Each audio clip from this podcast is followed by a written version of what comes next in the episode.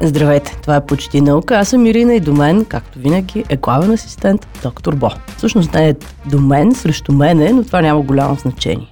Или има. Епизодът днес е за измамите и малките лъжи и няма как да не те попитам, доктор Бо, кога е последния път, когато си измамил някой?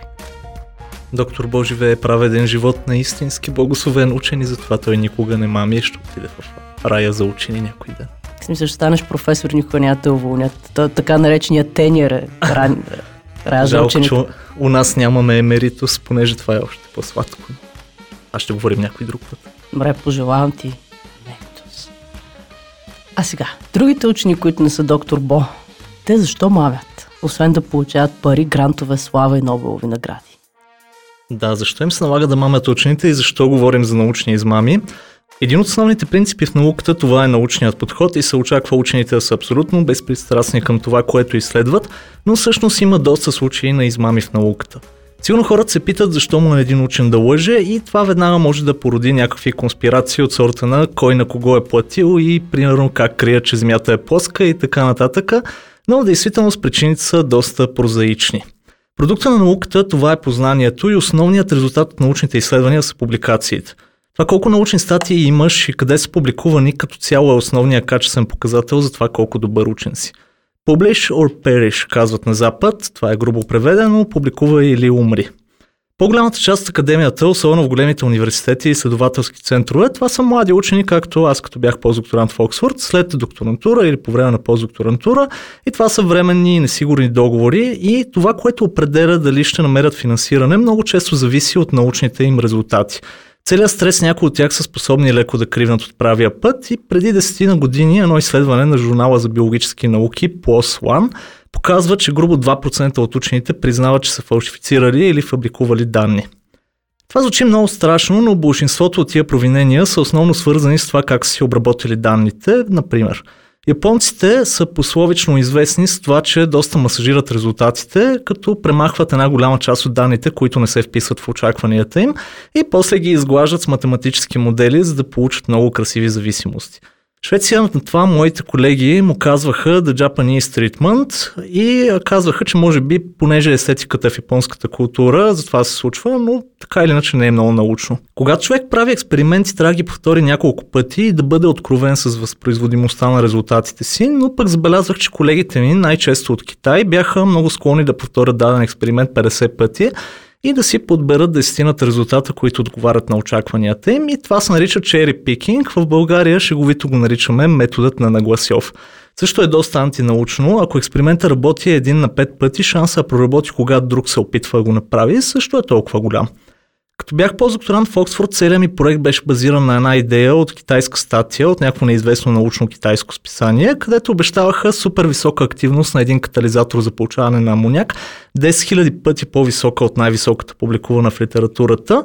И цяла година се опитвах да повторя експериментите им, това така и не проработи и на всички, които правят проект сега и се опитват да повторят нечи експерименти.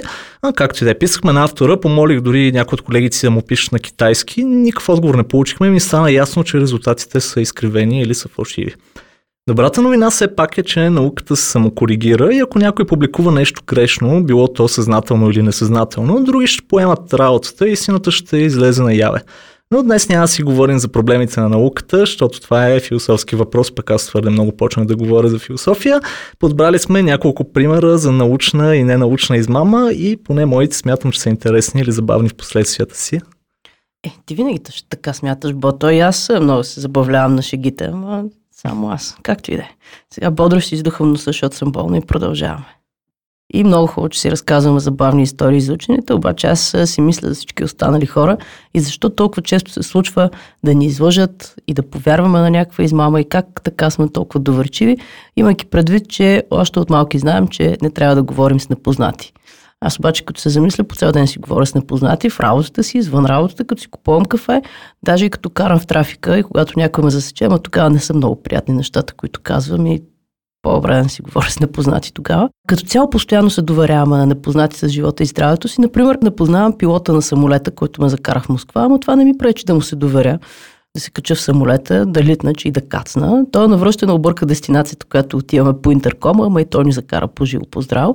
Та, ние по цял ден си се доверяваме на другите хора и рефлекс е да сме позитивно настроени към това, което те правят и казват и затова ни мамят по-лесно. И разбира се, моите хора психолозите са изследвали този феномен и се оказва, че ние преценяваме за милисекунди дали да се доверим на някой или не. И като е за милисекунди, на база на какво пък точно преценяваме, със сигурност не е на задълбочен научен ресърч. Започваме от това какво е лицето на човека и са правили изследвания, при които показват на хора различни лица и повечето от хората, тук отварям една скоба, че и отговарящите на въпросите и лицата на хората са от една и съща култура, от една и съща принадлежност.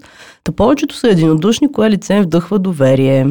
Това, към което се фокусират, е частта около очите и устата и няма да влизам в детайли, за да не отидем в крайности, обаче по-интересното е, че няма абсолютно никакви емпирични доказателства, че хората, чието лица вдъхват доверие, са наистина по-честни. Второто нещо, по което преценяваме, са знаците за авторитет. Например, ако видим човек облечен с лекарска престилка, сме много по-склонни да му повярваме, не само за медицински съвет, отколкото на същия този човек облечен с скъсани стари дрехи, изхвърляйки буклука пред блока, примерно. Последното нещо, на което се осланяме, е предварителна информация, ако имаме такава, например. Ако някой ви каже, че аз съм много добър професионалист, на който може да се разчита, което принципно е така, шансът да търсите поведение, което да потвърждава тази нагласа е много по-голям, което разбира се се комбинира и с факта, че игнорирате всяко поведение, което е в конфликт с тази първоначална нагласа. Та така, слагайте лекарските престилки, едни очила за авторитет, както аз правя, и накарайте другите хора да казват добри неща за вас и сте готови да превземете света. Това е. Супер, Ирина. Аз съм си сложил очилата за авторитет и лицето потикващо към доверие. И сега ми се довери да ти разкажа една история за научна измама. Тя е една от най-любимите ми и това е тази на Ян Хендрик Шон. Той е германец и е работил в Bell Labs в Штатите, което е и мястото, където е създаден първия транзистор и е наистина важна лаборатория. През 2001 година Ян Хендрик Шон публикува поредица от статии с писанията Nature и Science, които са големи списания и в тях показва забележителни резултати за това, че успял да създаде първия транзистор базиран на органични молекули. Това е страхотно, защото транзисторите, включително и тия в микропроцесорите и другите интегрални схеми, се базират на силици и като цяло има ограничения за това колко малки могат да бъдат. Ако направим молекулен транзистор, това ще позволи електрониката да стане много по-интегрирана, ефтина и много по-енергийно ефективна. И освен това закона на Мур, който предсказва, че на всеки две години броя транзистори в една интегрална схема се отвоява, ще остане валиден още дълго време. Само, че оказва се, че Хенрих Шон е изфабрикувал голяма част от данните си. На първо време никой не можел да ги повтори. Свързали с него, отговора бил, че използва специално оборудване, което не било също като в другите лаборатории, много странно. Но после Лидия Сон от университета в Принстън забеляза, че статиите му, фигури с експериментални резултати от различни експерименти при различни условия са напълно идентични. Дори шума в тях се припокрива идеално и ситуацията била копи-пейст на резултати в общи линии. В Белаб започват разследване и се оказва, че Шон не може да представи суровици данни, защото не ги бил записал на хартия. Освен това изтрил резултатите от компютъра си, понеже му свършило място на твърдия диск, а пък пробите били унищожени и така нататък, така нататък, извинения след извинения и накрая всичко излиза наяве. Шон е уволнен от Bell Labs няколко години по-късно и дори му отнемат докторската степен от университета в Констанс, Германия. Заради откритията си Шон става много известен и получава редица научни награди, но тъй като всичко излиза наяве, случая му е обявен за една от най-големите измами в физиката за последните 50 години. Но по-интересно е и до какви странични ефекти води това фалшиво откритие. Когато излизат статиите му в Nature и Science, откритието било толкова вълнуващо, че естествено попада и в мас-медиите и те започват да преувеличават – Казват, ето сега имаме органични транзистори, нанотехнологиите се развиват и скоро ще имаме и нанороботи. И това доста притеснява някои хора, при това някои от тях доста влиятелни, като принц Чарлз, например. През 2003 година той изразява притеснението си, че понеже скоро ще имаме нанороботи, те могат да излязат от контрол и да ни навредят. Да започнат да се размножават неконтролируемо и да се хранят с всичко органично и в представите му това се нарича Grey Goo или сива слус – Слус от нанороботи, която яде хора и се размножава, звучи много зловещо, като от sci-fi. Принц Чарлз дори вдига на крак кралската научна общност в Великобритания да обсъждат проблема. И оказва се, че Sci-Fi си е на място, защото притесненията му били подбудени до някъде от книгата Жертвата на Майкъл Крайтън, който впрочем е един от любимите ми автори. Освен това е написал Jurassic Park, в която става дума точно за излязли от контрол нанороботи. Иначе да ви успокоя, по нанотехнологиите вече от 30 години се работи, още нанороботи няма и няма и да има скоро и като цяло си е цяло постижение, когато някой направи наночастици, които да нямат форма на картоф. Така че сивата слус ще я видим само ако забравим нещо в хладилника. Обеден съм, че има супер много учени, които забравят в големи кавички някакви неща в хладилника и чакат резултати. Аз все още си спомням как е открит фосфора. Но няма да говорим сега за това. Говорим си за измами. И не само в науката, и за економически измами.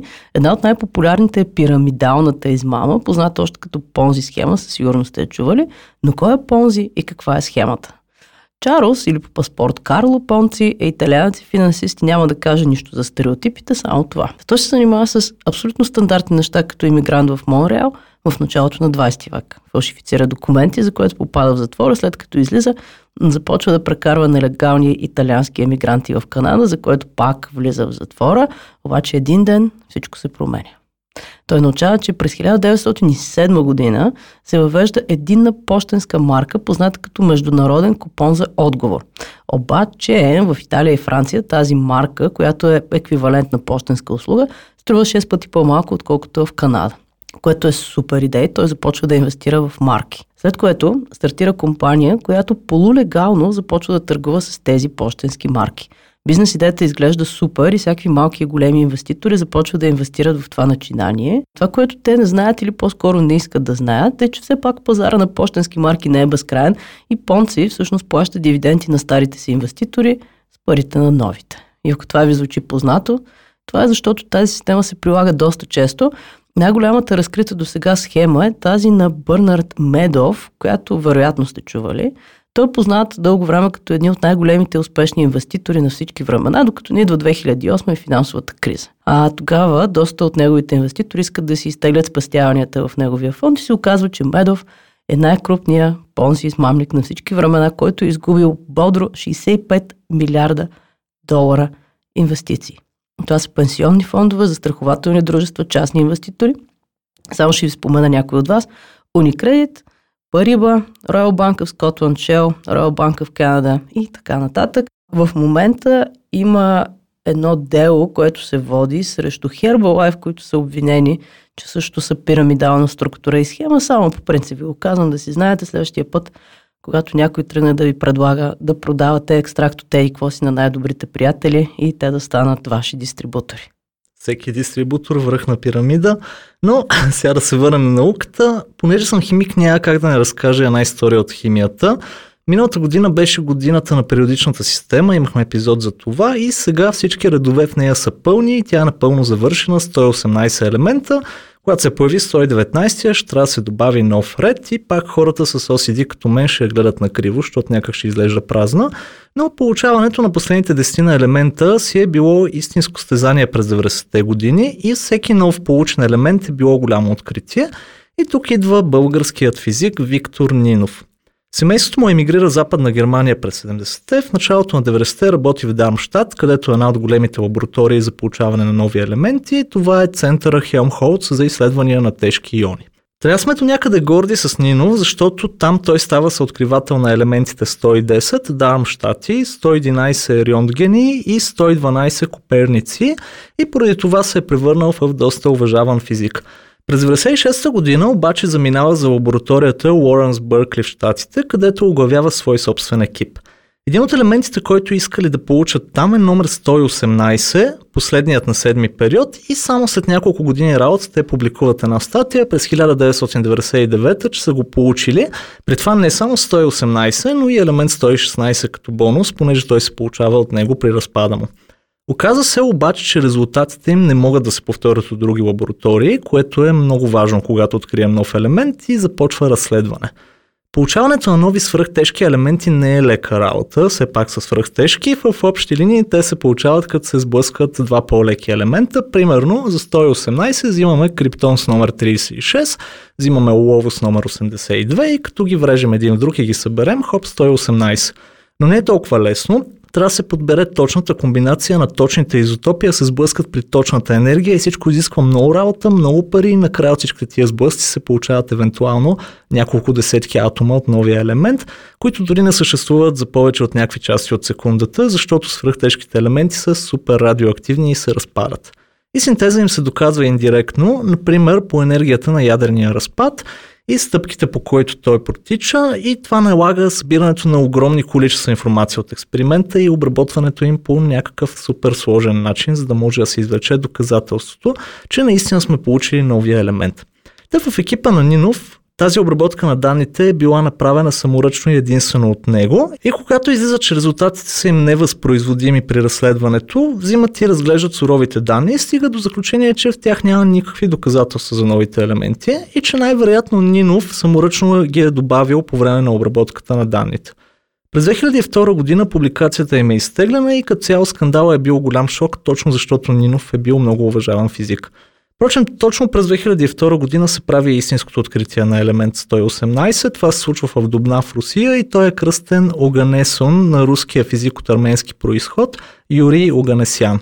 По този начин това става втория елемент след Си Боргей, който е кръстен на жив човек и единственият химичен елемент в момента, който носи името на все още жив човек, защото Оганесян е жив на 86 години и още работи. Да, Си Борги да не се бърка с киборги. Забавна шега, честно. И сега малко Girl Power. Няма как да не споменем една измама, която свързва науката и економиката и тук главно действащо лице е една симпатична млада дама. И само ще спомена, че всеки ден инвеститори губят милиарди, а тази мила девойка за милиард и нещо, не знам колко филма подкаста направиха за нея, ама нищо. Жените трябва да се подкрепят и затова ще споменем компанията Теранус и нейното CEO Елизабет Холмс. През 2003 тя е само на 19 и дропаутва от Станфорд за да създаде компанията, а компанията се опитва и в някакъв момент даже и твърди, че успяла да създаде начин по който се тества кръв, който използва само една стотна от количеството кръв, необходима за стандартен тест и може да тества над 100 заболявания, при това в нещо като почти домашни условия. Пика на компанията е през 2013, когато валюешена е около 10 милиарда долара, а личното състояние на Холмс – се оценява на 4,5 милиарда долара. Тя започва да се облича да изглежда като Стив Джобс и привлича много медийно внимание на кориците на доста списание, толкова много, че през 2015 Wall Street Journal решава да проверят за какво точно става въпрос и разследват валидността на технологията, която използва Тера, но се оказва, че тя е доста далече от това, което се докладва от компанията, а тестовете, които се правят, всъщност се правят по конвенционалния метод, само че се представят като резултати от тестове с новата технология. Хон ще бъде съдена, нейното лично състояние от 4,5 милиарда долара изчезва буквално за един ден, но тя не признава вина за това, което се е случило в компанията си. И само за сравнение, наскоро имаше скандал с IPO-то, което така и не се случи на WeWork. Това е една компания, която инвестира в споделени работни пространства. Те нямаше IPO, инвеститорите загубиха едни доста милиарди, обаче CEO-то на компанията нито го съдят, нито се правят филми и подкасти за него, ами си доброва с едно обещетение, само казвам за Power. Много яка история, Ирина. Теранус е една от любимите ми истории за измами в економиката, обаче пак ще се върнем на науката, защото за това сме се събрали днеска и ще свършим на забавна нотка. Това са кратко са няколко истории, които намирам за доста забавни примери, как човек може да публикува какво ли не в научно списание. И първият пример е на братите Игор и Гричка Богданов. Те са родени във Франция и при това в семейство с доста благородни корени. Баща им е потомък на руска принцеса, майка има от чешка благородна фамилия. През 70-те години те стават известни като водещи на научно-популярни предавания по френската телевизия, освен това пишат популярни книги и в началото на 90-те се забъркват в първия си скандал, че една от тях е изплагиатствана. Това обаче не е проблема. Проблема е, че става ясно, че на гърба на книгата пише, че и двамата имат докторантури, а те такива нямат, което не е добър имидж. Така че решават, че ще изкарат такива в университета Бургундия в Дижон. Само, че за да получиш докторска степен в Франция, а и в България, трябва да публикуваш поне три научни статии. И те го правят. И сега къде е скандала? Ами статиите им са свързани с космология и с строго математически на доста тежък научен език. Обаче се оказва, че вътре реално погледнато не пише почти нищо, освен общи приказки и разтягане на лукуми. По принцип научните статии не излизат тук така в журналите и преди да се публикуват минават рецензия от 3 или 4 анонимни рецензенти и те трябва да се произнесат дали това нещо си струва за публикуване. този случай обаче рецензентите или не са разбрали изобщо за какво пише статиите, или са оценявали просто това, че те са на научен език. Когато това излиза наяве, една от теориите е била, че не е измама, е демонстрация на това, че системата с рецензиите просто не винаги работи. Така през 1996 година физикът Алан Сокал публикува подобна статия, която се състои просто от безсмислени термини и при това я изкарва в журнала Lingua Franca, който е философски журнал в Америка, без да минава рецензенти обаче по това време. 2012 година един анонимен човек с псевдоним професор Марси Радке изпраща в журнала Advances in Pure Mathematics статия генерирана от MatGen. А пък MatGen това е нещо като софтуер, който просто нахвърля изречения от произволни математически термини, уравнения и странното в този случай е, че статията е прията за публикуване дори и сред рецензия. Има само забележки, че абстрактът е малко неясен и не са спазвали форматът на списанието. И проблемът тук е, че има списания, които публикуват статии срещу такса и това е основната им мотивация, а не качествената наука. В случая на Advances in Pure Mathematics таксата е била 500 долара и плюс това тези списания обикновено спамят доста хора с покани да изпращат научните си статии и аз получавам такива, наричат ги хищнически журнали или Predatory Journals на английски. Те обикновено изнамират мейлите на учени, правят си едни мейлинг листи и упорито спамят всички. И е супер досадно. И приключвам с най-абсурдната история според мен. През 2005 година Дейвид Мазирас и Еди Колер, които работят в Станфорд и Харвард и се занимават с компютърни науки, и толкова им било втръснало да получават нежелани покани за конференции и журнали, че написали една статия от цели 10 страници, чието заглавие е Get me off your fucking mailing list и съдържа това изречение, повтарящо се непрекъснато всичките 10 страници. Има и блок схеми, в които го пише на диаграми и освен това графики, където точките изписват точно това. И те започват да изпращат тази статия в отговор на всяка покана, която не ги интересува и статията им става супер популярна и сред други техни колеги, които също започват да я разпращат. Докато изненадващо през 2014 година внезапно не е прията за публикуване в International Journal of Advanced Computer Technology срещу скромната такса от 150 долара – Явно, освен бутонът Unsubscribe, пращането на вулгарни ръкописи също не помага. Сега мисля, че е крайно време да си публикувам девичите дневници в Advanced Computer Technology, whatever. Отивам да си ги изнамеря, правиме пауза. Бързо напомняне да се абонирате за този подкаст, ако още не сте го направили. Ако го харесвате, споделете го на хора, които харесвате. Ако не го харесвате, можете да спамите хора, които са ви досадни. Във всеки случай, оставете ни 5 звездички в Apple Podcast и ако искате да разберете повече за другите ни продукции, заповядайте на нашия сайт procasters.co. Там също така може да научите повече за това как може да направите своя подкаст. След толкова много измами реших, бо, да прочета нещо в един сайт, на който винаги вярвам. pik.bg. Статията се казва Хит, две точки. Жена научи, че две години е поливало растение, което е многоточие. Нямаше как да не прочета и сега зачитам. Американката Кайли Уилакс сподели историята си във Фейсбук и предизвика голям интерес в мрежата. Имам този красив скукулент вече около две години. Бях толкова горда с него, беше перфектно растение. Държах го на прозореца в кухнята и имах стриктен план за поливането му, пише тя. Когато обаче решава да пресъди растението, Кайли прави шокиращо откритие, никога няма да повярваш.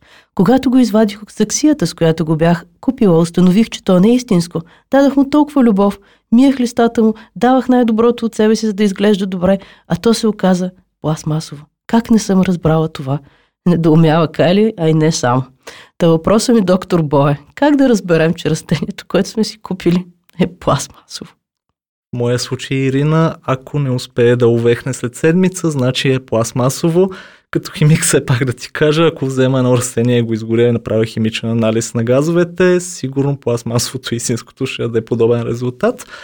Се оказва, че е доста странно да дефинираме как може да докажем, че нещо е живо. За пример мога да дам историята на една мисия до Марс, която трябваше да докаже дали има живот там или не. Имаше експеримент на борда, оказва се, че въпреки, че живот няма, резултатите показват, че почвата всъщност давала признаци подобни на живот, но за това ще разкажем някой друг епизод. И разовия пластмасово растението, важно е да си го обичате. Не е инвестирана, а обичаш на праз. 21 век и може да обичате пластмасово растение. Аз не издържам психически и си тръгвам. Чао от мен, ще се видим скоро пак. Чао и от мен, доктор Бо.